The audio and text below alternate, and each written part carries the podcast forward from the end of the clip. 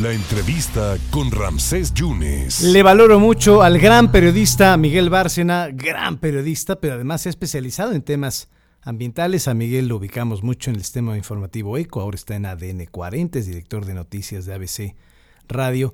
Y le digo que está muy identificado con el problema ambiental. Y yo quisiera, Miguel, saludarte y agradecerte dos puntos importantes. Sé que estás ahí en el lugar del conflicto, estás en Quintana Roo si hay daño o no hay daño con lo del tren Maya. ¿Qué es lo que estás viendo ahorita, Miguel? ¿Cómo estás?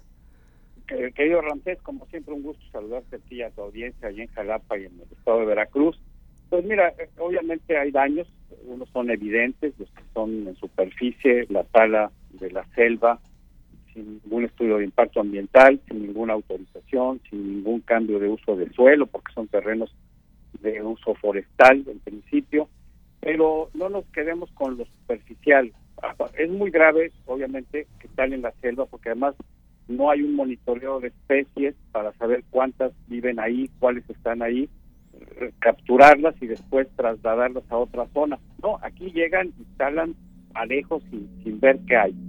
Pero esto es lo que se ve. Abajo, hay que recordar que la península de Yucatán tiene unas características muy especiales en cuanto a su morfología, en cuanto a la parte que compone la corteza, lo que está conformada de piedra caliza, es como una especie de queso gruyere que tiene muchas oquedades y el agua se infiltra porque en la península no hay montañas, cuando llueve el agua no puede escurrir por las laderas, por lo tanto no forma lagos ni lagunas, todo el agua se infiltra. Y esa agua va llenando poco a poco las cuevas secas, unas que se formaron hace miles de años eh, y que han estado a veces sumergidas, a veces en superficie, y por eso apreciamos estalactitas, estalagmitas y columnas. Lo que está abajo es eh, lo que estaría en mayor riesgo, porque es una zona muy vulnerable, es una zona muy sensible. Eh, si tú construyes un tren y luego pones eh, los pilotes para soportar las vías, luego operas el tren, pues es evidente que esto va a generar vibración y además un peso adicional que no se sabe si esta parte de la corteza la pueda resistir y esto provocaría el colapso de las galerías, de las cuevas secas, sobre todo que son las más vulnerables, y afectaría no solo el ecosistema, que es, es, un ecosistema único, es un ecosistema endémico, solo existe en nuestro país, sino que además eh, contaminaría el agua del acuífero Maya, la mayoría de la gente toma el agua del subsuelo, es un agua muy pura y si hay filtraciones de aceites, de combustibles, de grasas o incluso de materia orgánica que se vaya infiltrando, esto contamina el agua que de una u otra forma finalmente termina en el océano, termina en el mar Caribe y esto también puede afectar las características químicas, afectar el pH, contaminar esa zona, dañar los pastos marinos, el mangle, los sistemas arrecifales y por consiguiente la fauna marina.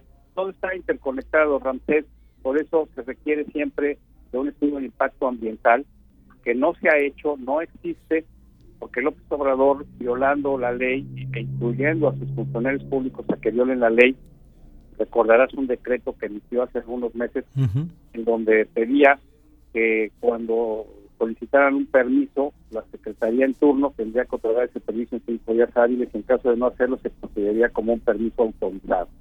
Esto ya lo echó para atrás un juez, sin embargo, a la 4T eso no les interesa, hay un cúmulo de violaciones a la legislación, incluyendo amparos que han otorgado eh, jueces y que los han violado. Y en muchos otros casos también déjame decirte que muchos jueces están temerosos porque han sido intimidados desde el gobierno para que no reciban eh, solicitudes de amparo. Entonces los jueces se declaran incompetentes o no quieren saber del tema. Entonces estamos viviendo una situación eh, terrible en un estado como es Quintana Roo, en donde de por sí, y ya esto con esto te digo todo, es el estado donde se cometen el mayor número de delitos ambientales.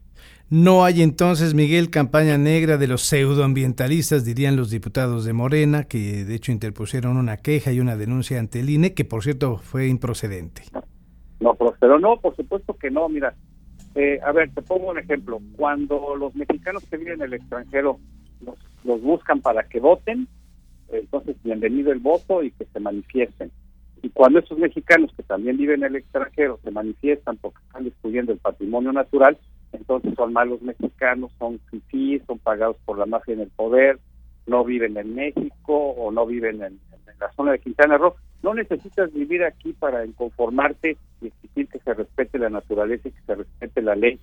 Ya sabemos que López Obrador es un personaje que vive con delirio de persecución y que además eh, ante la falta de resultados siempre está buscando enemigos imaginarios en todas partes para desviar la atención y en lugar de que hablemos de todo lo que sucede en temas de seguridad, salud, educación, inversión, empleo, pues siempre estamos hablando de los dimes y diretes del presidente. Hay que reconocer que es un gran estratega para comunicar y lo hace muy bien, pero yo te quiero decir que en el tema de la política ambiental no hay política ambiental neoliberal o conservadora o chaira o de la 4T.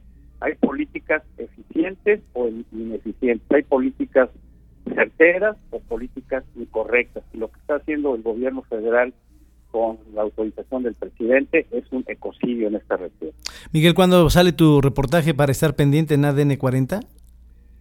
Pues mira, eh, he estado presentando algunas cápsulas en las semanas anteriores, espero preparar otra y en esta semana hemos estado transmitiendo desde Quintana Roo, mi compañera Lucía Corona y yo para los programas que hacemos en ADR Networks, una plataforma digital para ABC Radio y también para algunos medios impresos en los que colaboro. Miguel, como siempre, muchísimas gracias. Cierro con el último punto, reunión Kerry, enviado de la Casa Blanca en tema climático con el presidente, dice que fue una muy buena reunión, dice el presidente Andrés Manuel López pero en Estados Unidos andan preocupados como por eh, cómo se pudiera aprobar sin quitarle ninguna coma a la reforma eléctrica. ¿Cómo viste esta reunión? Pues mira, eh, eh, es evidente que John Kerry se ha convertido en la punta de lanza de la política del gobierno de los Estados Unidos, del presidente Biden, es su enviado especial y ha estado tres veces en México en los últimos meses eh, John Kerry, recordemos que fue secretario de Estado, del equivalente al canciller mexicano o secretario de Relaciones. Es un personaje que conoce muy bien la diplomacia, los protocolos, es un tipo educado, pero además fue el que promovió con el presidente Obama el Acuerdo de París, el entonces canciller tuvo una participación muy importante para que se firmara este acuerdo. Y ahora regresa precisamente como el encargado para los temas de cambio climático. ¿Cuál es la estrategia del gobierno de Estados Unidos? Cuidando las formas para no eh, confrontarse con México. Su estrategia es que Kerry venga para, bajo el argumento de que México tiene que transitar de una manera más rápida, más acelerada hacia la generación de energías limpias y renovables, pues el tema es que Kerry viene para invitar al presidente López Obrador a que trabajen juntos Estados Unidos y México para acelerar la transición energética. Ese es el argumento, eso es lo que se dice y todas las reuniones pues, siempre se dice que son cordiales.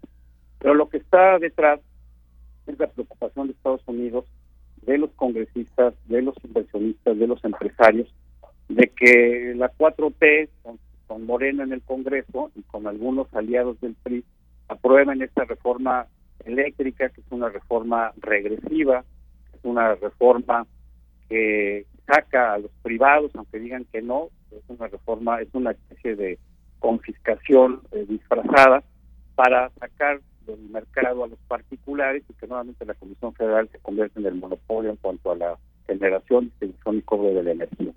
Están muy preocupados en Estados Unidos y por eso viene Kerry, se reúne con el presidente ayer y pues eh, eso no nos lo van a decir ni lo vamos a leer, pero lo que Kerry vino es a decirle al presidente que si se aprueba la reforma como está es violatoria del TEMEC y esto generaría una serie de demandas y de arbitrajes internacionales que a México le pueden costar muchísimo dinero, pero que sobre todo ahuyentaría, ahorita está parada, pero podría ahuyentar toda la inversión o buena parte de la inversión extranjera directa por parte de Estados Unidos y pues esto tiene muy intranquilos a los estadounidenses. Creo que surgió efecto lo que le dijo Kerry ayer al presidente, porque López Obrador aceptó que se haga un grupo nacional de trabajo para revisar la propuesta y para evitar que en caso de que se apruebe la reforma afecte el Tratado de Libre Comercio con Estados Unidos, pero también podría afectar la relación comercial con nuestros socios